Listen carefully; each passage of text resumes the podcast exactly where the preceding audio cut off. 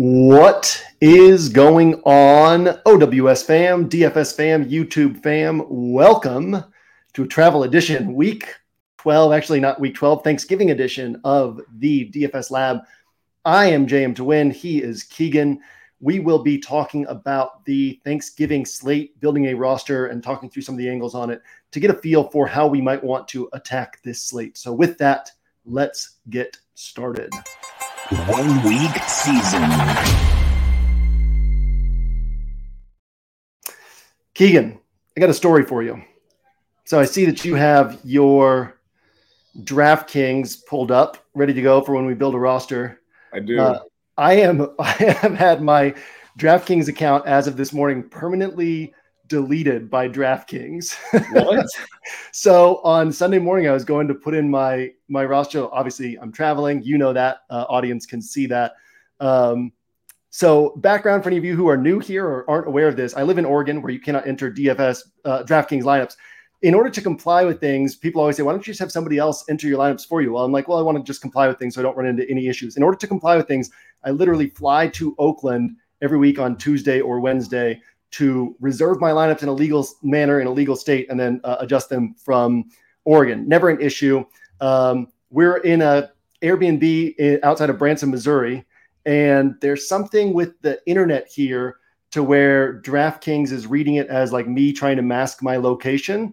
And um, so Sunday morning, I got locked out of my account twice as I was trying to change my lineups and enter everything and make my decision. So my, you know, usually I shop through my 150 lineups to select my single entry three max. What I had time for on Sunday morning was just like pick numbers. It was like, all right, roster 36. And I would like scroll down to that and enter that in the power sweep. Then it'd be like roster 47. And I'd scroll down to that and enter that in the power sweep. Yeah. Um, and uh, just because I had to be back and forth with DraftKings, I got locked out of my account multiple times. Um, they then told me on Sunday morning, they're like, you know, there's this flag on your account now. So if this happens again, you'll be locked out for a longer span of time and there's nothing we can do about it. Um, and so I, I've kept that back and forth going throughout Sunday, throughout Monday, throughout Tuesday with customer support to like keep trying to figure out what the issue is and basically let them know, like, I am, you should be able to see I'm in one location this whole time. I'm not moving anywhere. Um, and yeah, as of this morning, uh, locked out of my account. So not super concerned about it. Um, you know, I, I have a relationship with Jason, who's the CEO of, of DraftKings. It'd be sort of a weird, um, a weird reason to leverage that relationship and hit him up. Uh, but if it comes to that, that'll be my solution later in the week. So uh, I currently can't even pull up like DraftKings, but uh, I have looked at pricing and worked through this slate with content. So yeah, that's my story. Uh, what about you? How are things in your end? Wow, man. Nothing that I have to say compares to that. I would, I, the level of chill you have right now is ridiculous. I would be sweating so hard in your position. well, they've got to figure it out. I mean, I like the. I feel like DraftKings customer support, generally speaking, is really good, and then on top of that, like I run a content site, so it's valuable to them to get me up and running in that regard. But um, yeah, I'm I'm curious to see. It's it's Wednesday, so I'm curious to see if I'll, I'll be able to play the Thanksgiving slate. Um, but I would imagine that by Sunday I'll be up and running. yeah, but I mean, there like even if in the back of your mind you're like, this will get resolved. There's it's it's just like the feeling of like, damn, my account is down right now. the amount of the amount of like stuff that I'm just carrying around in the back of my mind with like running the business and all the money that moves around with like starting up a business like this and all that. I guess I'm just used to just compartmentalizing things and moving on from it, which is where I'm at with uh, with this one. But yeah, I actually do have so funny from my writing up the DFS interpretations for this slate. I actually still have DraftKings pulled up on my computer for this slate and can see the pricing. Obviously, won't be able to enter anything, um, but I'm supposed to be writing up my DFS interpretations for the um, main slate today and literally can't like pull up DraftKings. So I'm gonna have to like create a, a, dummy account under Abby's name just to have access to the slate and be able to see pricing and all that for writing yeah. content. But uh, yeah, strange position to be in. And uh, shout out to DraftKings for having good customer service. Apparently, shout out to them for being really vigilant and on top of people entering with like uh, VPNs and masked. Yeah, but I have no idea what's going on because there's they were like telling me what to delete from my computer And I'm like, no, this is I, I use I have two different phones, like one that's that has like a phone connection and one that I just use for additional stuff, right? Like on Wi-Fi. So I'm like, this is happening from three devices. It's happening from my computer, from two different phones. Um, it's happening on 5G. It's happening on Wi-Fi. So I have no idea what's going on. But um, yeah, I'm in a weird Bermuda Triangle, uh, I guess, outside of Branson, where don't come to Branson and play DFS. Strange location, yeah. Jeez. Lesson learned. Speaking of, are you going to be? Uh, are you coming to Branson with us next weekend? I am not. My wife has to work on Black Friday night. I have to oh. watch my. That's that's this weekend though. Next weekend, the uh the Marrero clan's coming out here. I don't know. Were you, don't were you uninvited? Were you not invited to that? I we, I think we were invited. There's so much going on. I just kind of let Reagan decide that part. I understand. That, that, sounds terrible. That no, sounds no, awful. I know what you mean. Uh, the for a large part, like my my vibe. I was talking to Poppy about this the other day. Like eh, he was like, "Yeah, I'm the same way. It's just like tell me what's happening and I'll be there." Yeah, exactly. I, just I, a generally easier way. way to. Yeah. Like what what like the least like the easiest path of resistance, you know, like the least path of resistance. Yep. And the less I have to put on my plate from like a scheduling standpoint with family stuff. Uh, well, if you decide to come, your parents are getting a, an Airbnb. Mimi and Poppy are getting an Airbnb. So come hang out with us uh, yeah, next weekend. together podcast. doing doing some double doing some double Branson on uh on this trip. So yes, some double some double uh DraftKings entry issues apparently. Um, all right. I know that okay. people like uh people like kind of personal talk, get to know us a little bit, but people probably are really here for the DFS stuff. Yeah, so. we've, been, we've been going on for like five minutes about just uh, the uh, this this Thanksgiving slate, which I may or may not be able to play. Um, you had a chance to look at it. Do you do you typically play the Thanksgiving slate? Uh, uh I don't. Okay, actually. nice, nice. Um, it's actually one of my I, I, so one of my answers in the in the Oracle, which is for Inner Circle members. Which, by the way, um, uh, the let me pull up this real quickly and share my screen. But the um, on the site we've got a bunch of Black Friday stuff going on. Uh, share screen. Um, all right, Black Friday. Go to the oneweekseason.com. Click on the Black Friday link. Uh, you'll see all of our deals on this page. So one of those deals is $49 inner circle for the rest of the season. So if anybody has been watching these shows and has not jumped into anything OWS, um, cool way to check that out. But the Oracle is an inner circle piece where we answer some key strategy questions for the slate. We had a uh, Thanksgiving edition. I was going through my answers last night and I was saying I, I, always think I'm not going to play this slate. And then I always end up playing it. Um, and that's sort of the mindset I enter with, just because it's like we always travel for Thanksgiving, and then there's uh, like this is the second biggest football day for like viewership behind the Super Bowl. So it's like a big slate for DFS, and so uh, we make a big deal out of it content wise, and, and then we have the Black Friday stuff that I'm dealing with on the business side, and then uh, there's still the main slate to get ready for in terms of content preparation, and you lose Thursday with family stuff. So uh, I always think like, ah, this week's two pack, I'm not going to play. Then I always end up playing, um, and it's generally been like a, a, pretty wildly profitable slate for me. Uh, 2020, I took down first place in the game changer in the Thanksgiving slate. So um, I feel like the it's a good opportunity for us to kind of talk about how we attack this three game slate. And what's interesting about it is we always want to think about storytelling with our rosters in terms of like rather than just picking players, we want to say, what is the story that we're telling? We always want to think about how we can get a little bit unique and different. But the smaller the slate gets, the more powerful those components are. So, as an example of what I mean, in that 2020 slate where I took down first in the game changer, uh, that year the Thursday night game got canceled because of COVID. So it was just a two game slate. And the Cowboys and Commanders, who were the Washington football team at the time, uh, Cowboys and Commanders were playing on that slate everyone was on Ezekiel Elliott. His projected ownership was like 60 to 70%. Andy Dalton was starting for the Cowboys. So whether people realized it or not, the story they were telling was Cowboys control this game. They try to hide Andy Dalton. This game stays close. They keep the ball on the ground. Ezekiel Elliott smashes.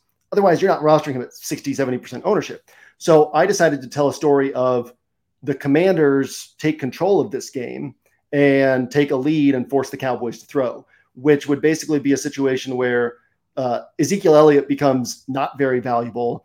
And then with Andy Dalton throwing the ball, maybe the commanders, you know, are able to just take a lead and the, the Cowboys become less valuable as a whole.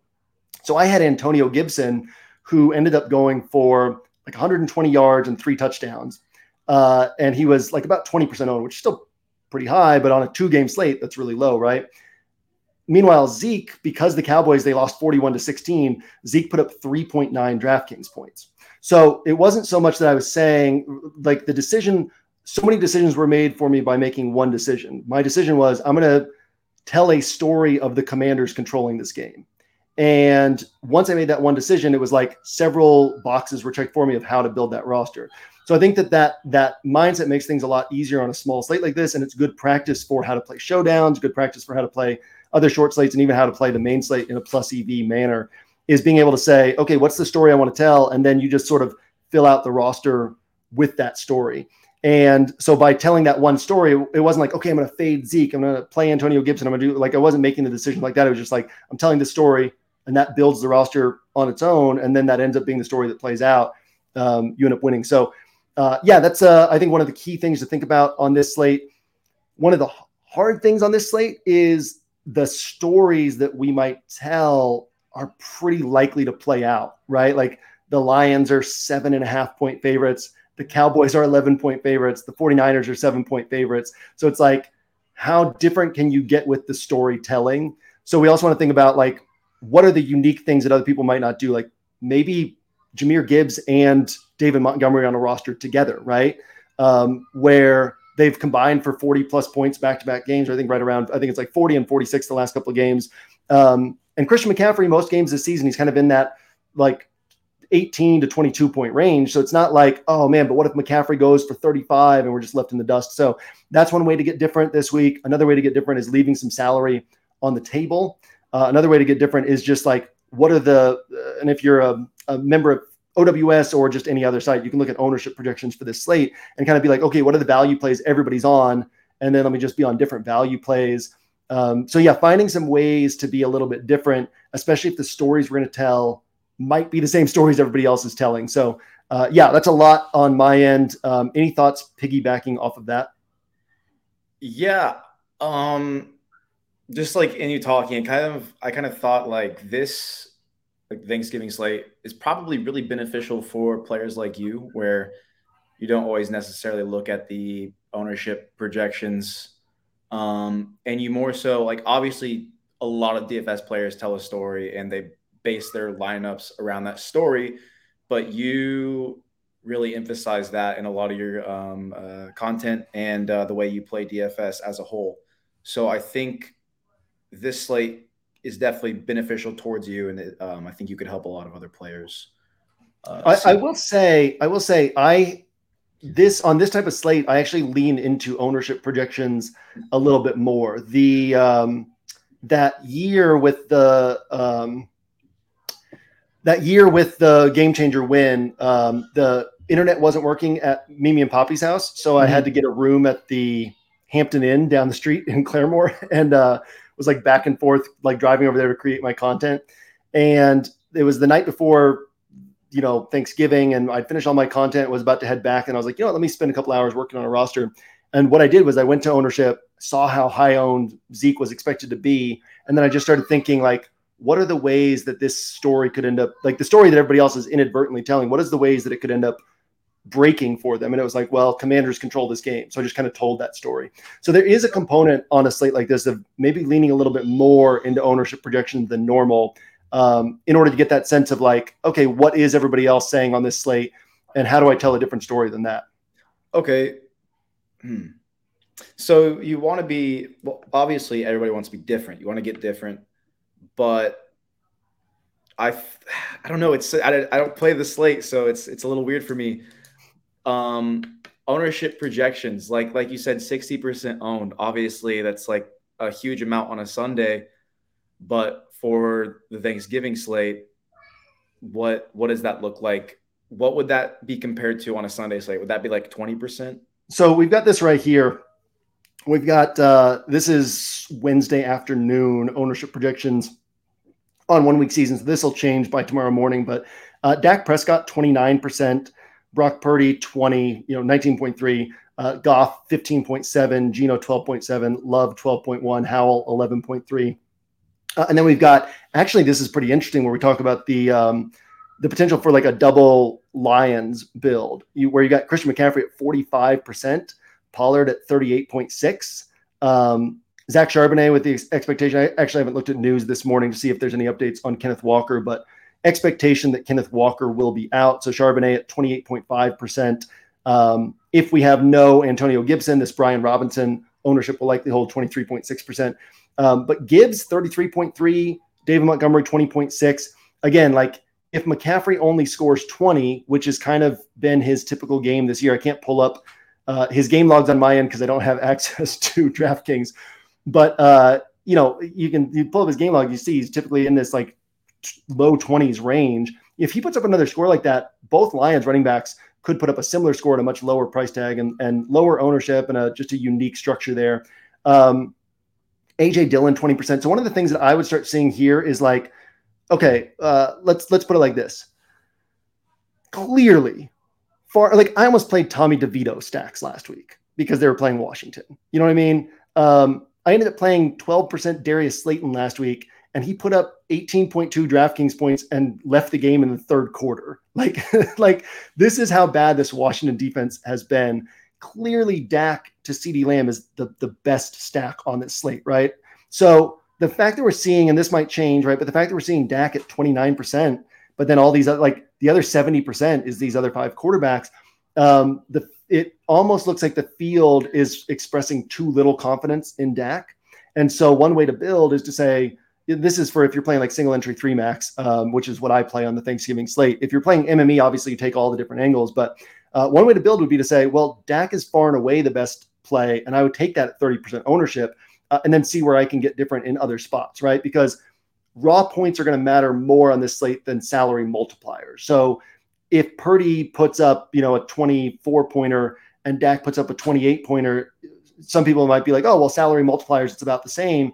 But like the 28 pointer is just more valuable because there's going to be fewer 28 point scores on a slate like this. So uh, I, I would always think about raw score on a slate like this. And that's kind of where I think the trap that people, will not to say that McCaffrey can't hit for 30 plus, but the trap that people could fall into with CMC is saying, like, oh, well, CMC is clearly going to put up the top raw score at running back. But when you look through his game logs, that really hasn't been the case this season. Um, yeah, he's got 25. He's hit 25 points four times this year, like 25 plus. Okay. And that's out of, you know, 10, 10 games that they've played so far this year. So, um, yeah, that kind of gives a sense of, you know, that's over half his games that he's finishing below 25 points, a couple of them with around 14 points. So obviously he has that upside within his range. But I think what people, something we've talked about is his usage isn't old CMC usage. It's not 10, 11, 12 targets. It's like he's averaging about 17, 18 carries a game. He's averaging, you know, around five targets a game, which is basically the same workload that a lot of these other guys see. It's the same workload while Tony Pollard's carries are down um, since the first part of the season, but it's like kind of the same workload that Pollard was seeing earlier in the year. Obviously, CMC is a much better player. Uh, he's his role in the red zone is like really not much better than than Pollard's, but he's much better himself in the red zone. But you're like betting, putting so many eggs in the basket of like CMC is a really good player at super high ownership. So I think that's one of the places where you could zig where other people are zagging. Uh, if you end up going like Dak and CMC, then you got to think about where you're going to get different in other spots on your roster. Um, CeeDee Lamb, 34%. Honestly, like if this were on the main slate, 34% CeeDee Lamb wouldn't like at this price tag, like that would almost make sense, you know, 34% CeeDee Lamb on the main slate. Uh, Amon-Ra St. Brown, only three games this year above, I believe it's only three games above 22 DraftKings points. Um, so he's so good. He's such a central part of their offense, but he's not like a Tyreek Hill or what CeeDee Lamb has been two of two of his last four games with those 40 pointers. Um, he's not a he's not a uh, Ja'Marr Chase. Like he's not going to put up one of these. He has one 40 pointer. It's like a 39 pointer on his ledger throughout his career, and everything else has been kind of these low 30s and then these like mid teens to high teens, low 20s. So uh, yeah, uh, seeing Amon-Ra St. Brown at the same ownership as CeeDee Lamb is another thing that should stand out to us. So this could be a week where obviously this still like Dak plus CeeDee Lamb is still about 25% of a tournament field in what we're seeing here. So it's not like you're automatically carving out a, a, path to first place, but we do kind of see you can play optimal on this slate in single entry three max and not feel like you're just like drowning in ownership alongside uh, everybody else. You know, Terry McLaurin. Here's a crazy stat I pulled up last week. Sam Howell, who, who we know Washington throws the ball a ton. Sam Howell, 24 pass attempts inside. I believe it's 24 inside the 10 yard line heading into last week. Nine different pass catchers on Washington had targets inside the 10. Uh, nobody had more than five targets, and that was, I believe, Logan Thomas had five targets, and then like the next two guys were Curtis Samuel and Jahan Dotson with four, uh, and then like um, Brian Robinson with two or three, and McLaurin with two. So it's like they spread the ball around so much. Only one instance all season of a of a Washington pass catcher going over 100 yards. So again, Terry McLaurin, like you might get that nice salary multiplier, 17, 18 points, but can he put up 30? Probably not. So yeah, I mean, just like a lot of different ways to get different this week, and then we can kind of look down at the value range and see, okay, Jauan Jennings is never going to put up like a 20 pointer. Uh, Kalif Raymond, Josh Reynolds is, is interesting. Josh Reynolds still playing about 60 to 70% of the snaps. Um, and, you know, could end up with one of these. He had a 23 pointer earlier in the year with Amon-Ra St. Brown playing where he had 60, I think it was five catches, 66 yards, and two touchdowns. So um, he's capable of a game like that. Uh, Jalen Tolbert and Michael Gallup right here, both guys who are playing about half of the Cowboys snaps. Tolbert three straight games with five targets. Um, Michael Gallup's targets kind of bounce around, but you know Brandin Cooks, it's like he has a game of ten targets, a game of seven. Every other game this year, he has four. Uh, Jalen Tolbert has three straight games of five targets. So Brandin Cooks on the field a lot more, a better wide receiver all around, like a more seasoned wide receiver. But Tolbert has those opportunities to put up um, a nice score. So um, Romeo Doubs, Jayden Reed, another couple guys who kind of a little bit overlooked given like their paths to 20 points. So yeah, I mean, there's definitely some interesting ways to play around with things uh, on this slate. Tucker Kraft should be filling in at tight end for Green Bay, so that's a nice way to save salary and maybe get a little bit different. Um, and then you could always get crazy with the Seattle tight ends who can sort of randomly catch a touchdown pass. Um, defense, I don't really see ways to get too dramatically different because Commanders, Seahawks, Packers all kind of just bad on paper plays. Um, so I, I, would kind of stick to these three higher owned, higher priced defenses. But again, you can see because people want to use game theory, they want to do things differently. 30% total ownership, 33% total ownership among these three bottom tier defenses. So that's still, you know, 33% of the field that might just take the L at defense uh, and give you that edge. Um, if Tony Pollard puts up yet another 12 point game, you know, and you don't roster him, that's 38.6% of the field that's just taking the L at that running back spot. So I think that there's a lot to play around with. And um, this is sort of the week, uh, type of week where, yeah, I ingest ownership projections a lot more and then kind of use that to inform like, how can I get different in the story that I, that I want to tell?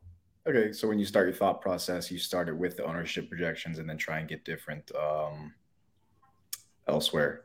Yeah. Where the, and obviously the mistake a lot of people make there is they like, they see a low owned player and then they just create a story of how that guy could hit. Like we still want to play good plays, yeah. but we want to figure out how to like leverage this ownership to kind of um, maneuver things in our direction. Yeah, I, I think my my thoughts are changing a little bit, like as we're talking. But my original um, thoughts were: don't think about the ownership, make a good story, play a few separate ones on a few different single entry three max contest and see what happens. But yeah, uh, I like I like your strategy a lot. Um, it's been, I mean, it, it's been, and there's like crazy things happen, right? In and when crazy things happen, they're amplified on small slate. So 2017, LeGarrette Blunt had like one of the worst possible running back matchups, and he wasn't a good running back, and he scored three touchdowns on the ground. And because it's a 2017, I think was maybe even before they'd added the Thursday night games, it was probably a two game slate. But because of that, even though he was a bad play, he's still going to get 20 to 25 to 30% ownership, right? Yeah. Um, so on like 2017 Thanksgiving slate, I didn't make money. And there's going to be slates like that. And I have to understand, again, because I'm playing uh, single entry. Sometimes I think last year I played three max, but usually I play single entry on this slate. There's going to be years where I just don't make money because I'm not going to be on like the bad plays that could hit. But if I zoom out and I look like macro, most slates on this Thanksgiving slate, I mean, most years on this Thanksgiving slate, I end up profitable. And that's kind of because I think people lean too far into these bad plays, saying like, "Ooh, maybe we get this LeGarrette Blunt three touchdown game," and they spread out so much of their ownership hunting for that that if you kind of play uh, like just good plays around a cohesive story, you end up gaining a nice edge. Um, one other thing, I, I think an interesting strategy angle. There was a question in the Oracle this week about leveraging late swap on this slate because they're you know all three games are in three different time slots and there's like usually like an hour between one game ending and another game starting. So you really have a lot of time to leverage late swap. So one of the things i noticed kind of trying to um, dig into my answer for that question was the um, the lions and packers they have between those two teams they have only three instances all season of a player scoring 27.7 or more DraftKings points. Uh, sort of a arbitrary number, but we'll see kind of why I chose that number. But uh, Amon-Ra St. Brown's done it twice. David Montgomery did it once, actually against the Packers earlier this year. Um, the Cowboys have had eight different players do it this year. Uh, the so basically Green Bay's had nobody score 27.7 or more. Uh, the Lions have had three. The Cowboys have had eight guys do that. The Commanders have had six instances of that happening. The 49ers, I believe it was, have also had eight instances of that happening. So the there is edge in just like not playing the early game. Because if Amon-Ra St. Brown does go for one of his sort of more rare 30 pointers, well, you can still catch that type of score later in the slate. Like you probably don't have the salary to play you won't have the salary to play CMC and CeeDee Lamb and Amon-Ra St. Brown or like Kittle or Aiyuk and CeeDee Lamb and Amon-Ra St. Brown. So you can kind of be like, well, let me just see what happens in the first game and then build my roster after that. Because if there's just tons of ownership on Jared Goff and he puts up 23 points and uh, St. Brown and he puts up 19 and you know players from the Green Bay side of this game. Now, granted, like we said, Romeo Doubs is kind of nice value. Um, the I don't even remember the name of the tight end. Kraft, I think it is, is nice value for the uh, the Packers at tight end. Uh, Tucker Kraft. Um, and um, and Jayden Reed is nice value at tight end. Which, by the way, I had a bunch of Jayden Reed last week. Shout out to him for his um, 32 yard rushing touchdown that that uh, helped get me there last week. But um, but yeah, the the there's certainly value in just being like, you know what, I'm going to leave this game alone altogether and then build a scenario around like this game being sort of underwhelming, nobody putting up a score you had to have, and then you just sort of build out um, from these last two games on the slate. So I think that's an interesting angle to pursue on our on our sort of practice build here, just to kind of get a sense of what that might look like, and and then that gives you m- massive flexibility to say, you know, if St. Brown hits in the early early window, then you recognize like, ooh, you know, like maybe I need to get, maybe I need to over prioritize like adding a Kittle or Aiyuk or CMC to my CeeDee Lamb roster in order to maximize my chance of getting like double 30 point scores. Uh, whereas if if St. Brown doesn't hit, you have a little bit more flexibility to say, like to tell stories in a different way, right? Where maybe you're like, hey, maybe CeeDee Lamb hits, maybe nobody else goes for 30 plus, so then I can kind of go more mid range. So you can you can maneuver around the way that you want to build based on what happens in that early game. Okay, sweet. Um, I kind of want to do what you're talking about with the just taking the ownership on this with the Dak and CeeDee, and then doing a little bring back with Logan Thomas. Oh, I like that a lot. I like that a lot, and I like it because uh, Logan Thomas is he's cheap. He's you know he's averaging ten DraftKings points a game. Um, Jake Ferguson's averaging ten point two, so they're kind of in that same range. But you get the bring back. Uh, softest matchup, you know, uh, Cowboys obviously just a great defense all around, but uh, their so- the softest matchup against them is the tight end. Interesting stat that Hilow pulled up this this week that the Cowboys have given up six touchdowns to tight ends, and then I think it's like six touchdowns to running backs and seven to wide receivers. Now, granted, that's with a three touchdown game to George Kittle, but um, you know, it's just like a softer matchup against tight ends than, than it is against wide receivers. Have been like brutalized by the Cowboys defense this year. So, um, so yeah, that's a nice way to do that. Another thing to think about here is when we talk about how do we get a little bit unique, um, overstacks are going to be less common just because people don't lean into that as much. So something like Dak, CeeDee Lamb, and even two other pass catchers, like going Brandin Cooks and Jalen Tolbert or Brandin Cooks and Michael Gallup, because on this type of slate, you you're not necessarily if you if you miss, it's because the game itself is missing, right? And so because of that, if there's only three games, so if all three games kind of miss, you're not really killing yourself. But then you also give yourself that pathway that that if the Cowboys put up 40 points and have a huge passing game against, uh, like, look back to um, the Texans against the Bucks, right, where three different guys had 30 points, or even look at the Cowboys a couple weeks ago where Lamb had 40 and um, and Brandin Cooks had like 35, right? Um, it gives you that opportunity for if the game plays out that type of way, you're getting all the points. So we don't necessarily have to lock that in just yet, but that gives us like something else to think about on on this type of build. I think the maybe there are some people that had the same thought as me with this. I think there's like a underlying fear of uh, the Cowboys defense being too good in this scenario, and maybe the Commanders cannot keep up, and the Cowboys kind of slow it down near the second half, and um, the game just slows down as a whole, and they start running it more. What are your? But couldn't couldn't we have had that fear against the Giants uh, two weeks ago when they ended up putting up? You know, yeah, true.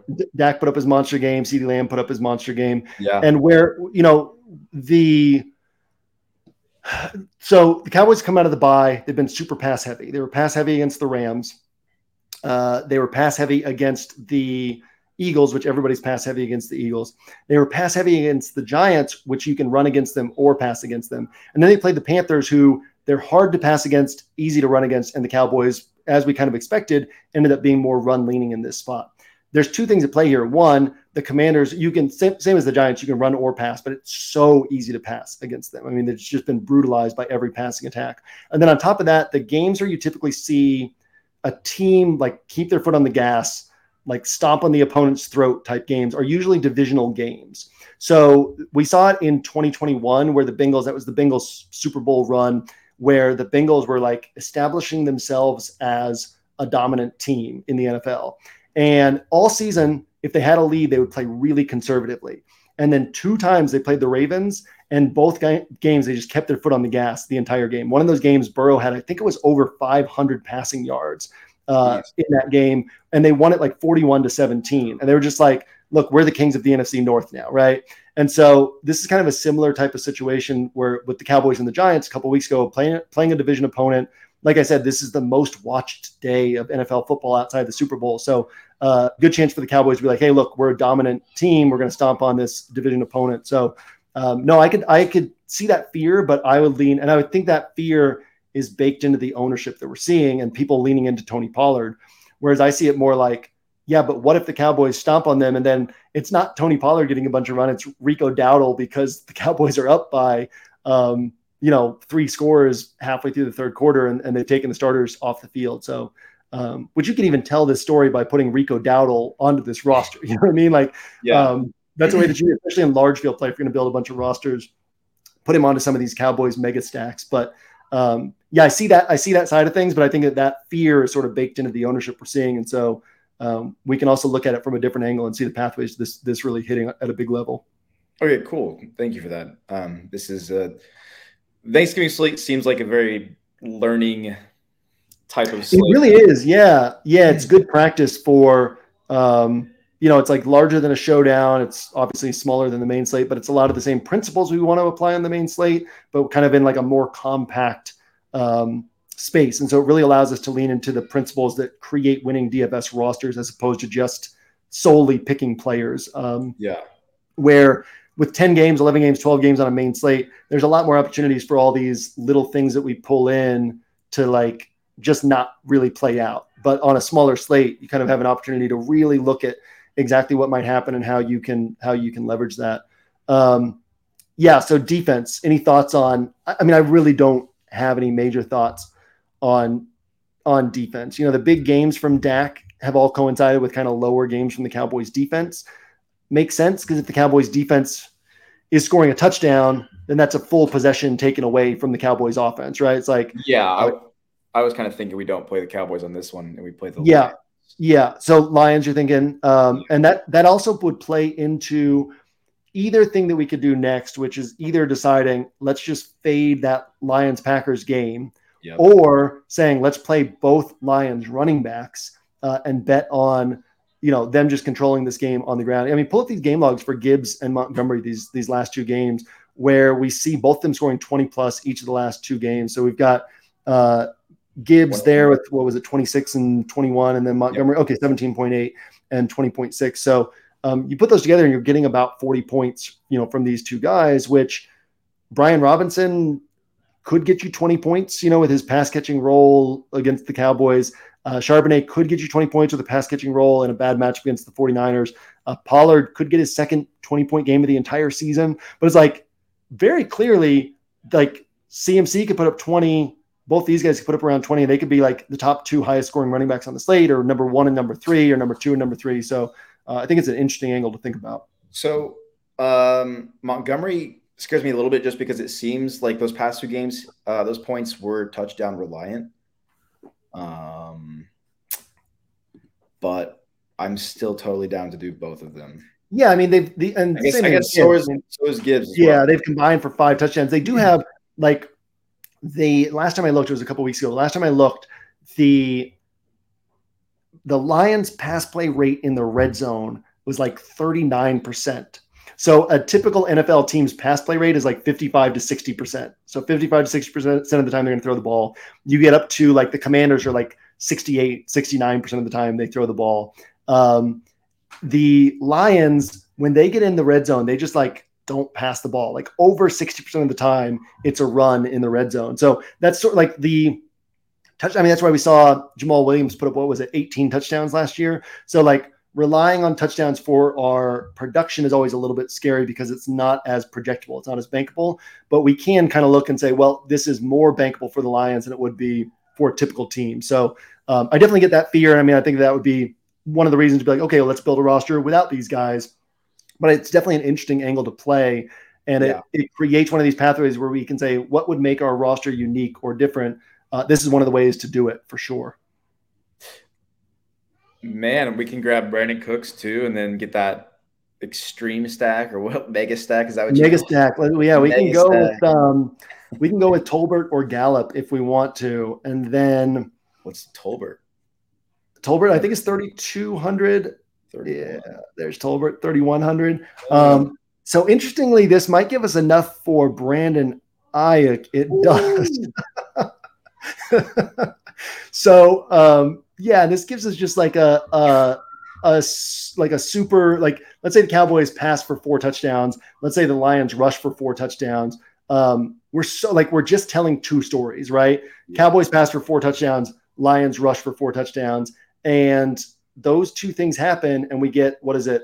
Um, four, five, six of our roster spots right, you know, and then we Logan Thomas kind of trails that as the bring back. So we get really seven roster spots right by getting two things right, two two stories correct. Those are kind of extreme stories, but they're also stories that could very easily and very obviously play out. Um, and then we also have uh, Aiyuk at 21.9% projected ownership. So if we kind of get, um, well, actually, there's really nothing that we could pivot off of. Um, DK Metcalf 23%, Aiyuk 22%, Lockett 19%.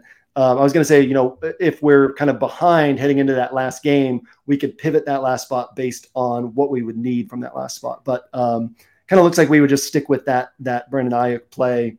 Um, obviously, could move to DK because it's fine to leave salary on the table. That's also another way to make our roster a little bit different. Is get down to like DK Metcalf, leave some salary on the table. Even Tyler Lockett, leave some salary on the table. But um, yeah, man, I mean, this is a pretty sick roster. I almost wish we hadn't built the roster. The, uh, hey, this hasn't been published yet. We could just save this for, for ourselves. uh, no, yeah, this is a really dope roster and like just fits well with with what works on slates like this. Uh, in terms of like the stories that we can tell, the ways that we can kind of put those stories together. So, um, yeah, I like this, and I think it was a good good discussion just around like how to attack this this type of slate, but then also like like you said, like a good learning experience for how to attack larger slates as well. You got any other thoughts on this before we move out?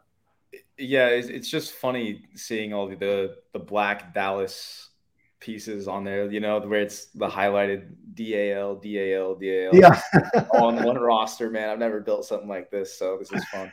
But you know what? We also see, you know, Utica took down. I mean, he took down like everything a few weeks ago with. uh a roster like this around the Texans. Um, we you know we see uh, Awesemo do rosters like this all the time, where it's a lot of weekends it's not going to hit, but the weekends when it does hit, nobody else is building this way, and so you're so far ahead of the field um, because again, you know, I was I'll run through this real quickly, but uh, it was talking on the Inner Circle podcast yesterday, which is our training pod or the Winner Circle podcast, which is our training podcast for Inner Circle members, and I was talking about like total points available from an offense, which is something people don't think about enough. Um, and so a typical offense, they're like all their skill position points combined is going to be around 55 to 75 DraftKings points. So in other words, when you think like, you know, so you take Aiyuk, CMC, Kittle, Deebo, what's their combined score on a given week? Usually for that team, it's usually going to be like 65 to 80 points.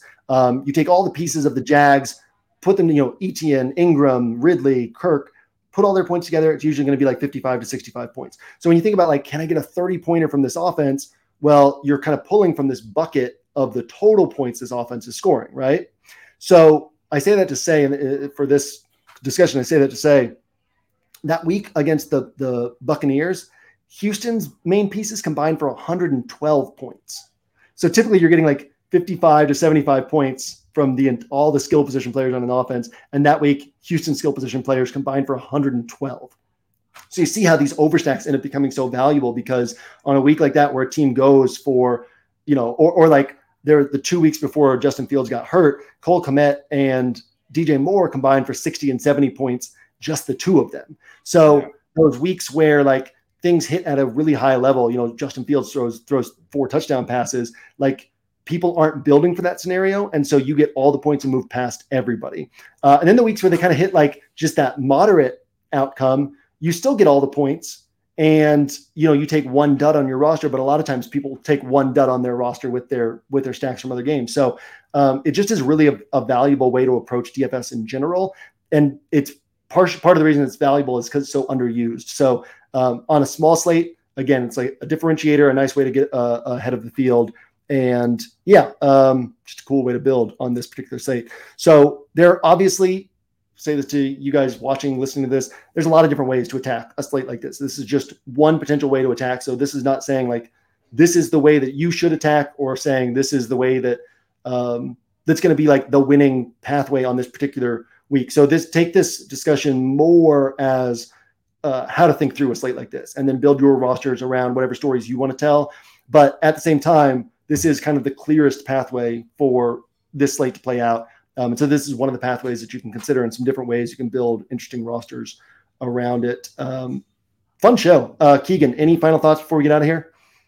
Uh, happy Thanksgiving, everybody. Happy Thanksgiving. Uh, what are you doing uh, tomorrow? Uh, I'm going over to my in-laws. Okay, right on. Nice. Um, cool. Well, I will. I'll see you at some point this next. I think we come back. We come back to Oklahoma on Saturday and then we're uh, I think out at the cottage until like Thursday or something like that. So I don't know. I'm sure I'll see you at some point this next week, yeah. but um, but I'll see you and we'll see you guys on the site again. Those Black Friday deals, go check those out. Um, I'm gonna go find out if my DraftKings account is is back up and running, if I'll be able to play this slate or not. And uh, we will see you guys on OWS throughout the weekend. We will see you back here for the DFS DraftKings main slate DFS lab on Saturday, uh, FanDuel DFS lab on Friday, and we will see you at the top of the leaderboards on Thanksgiving.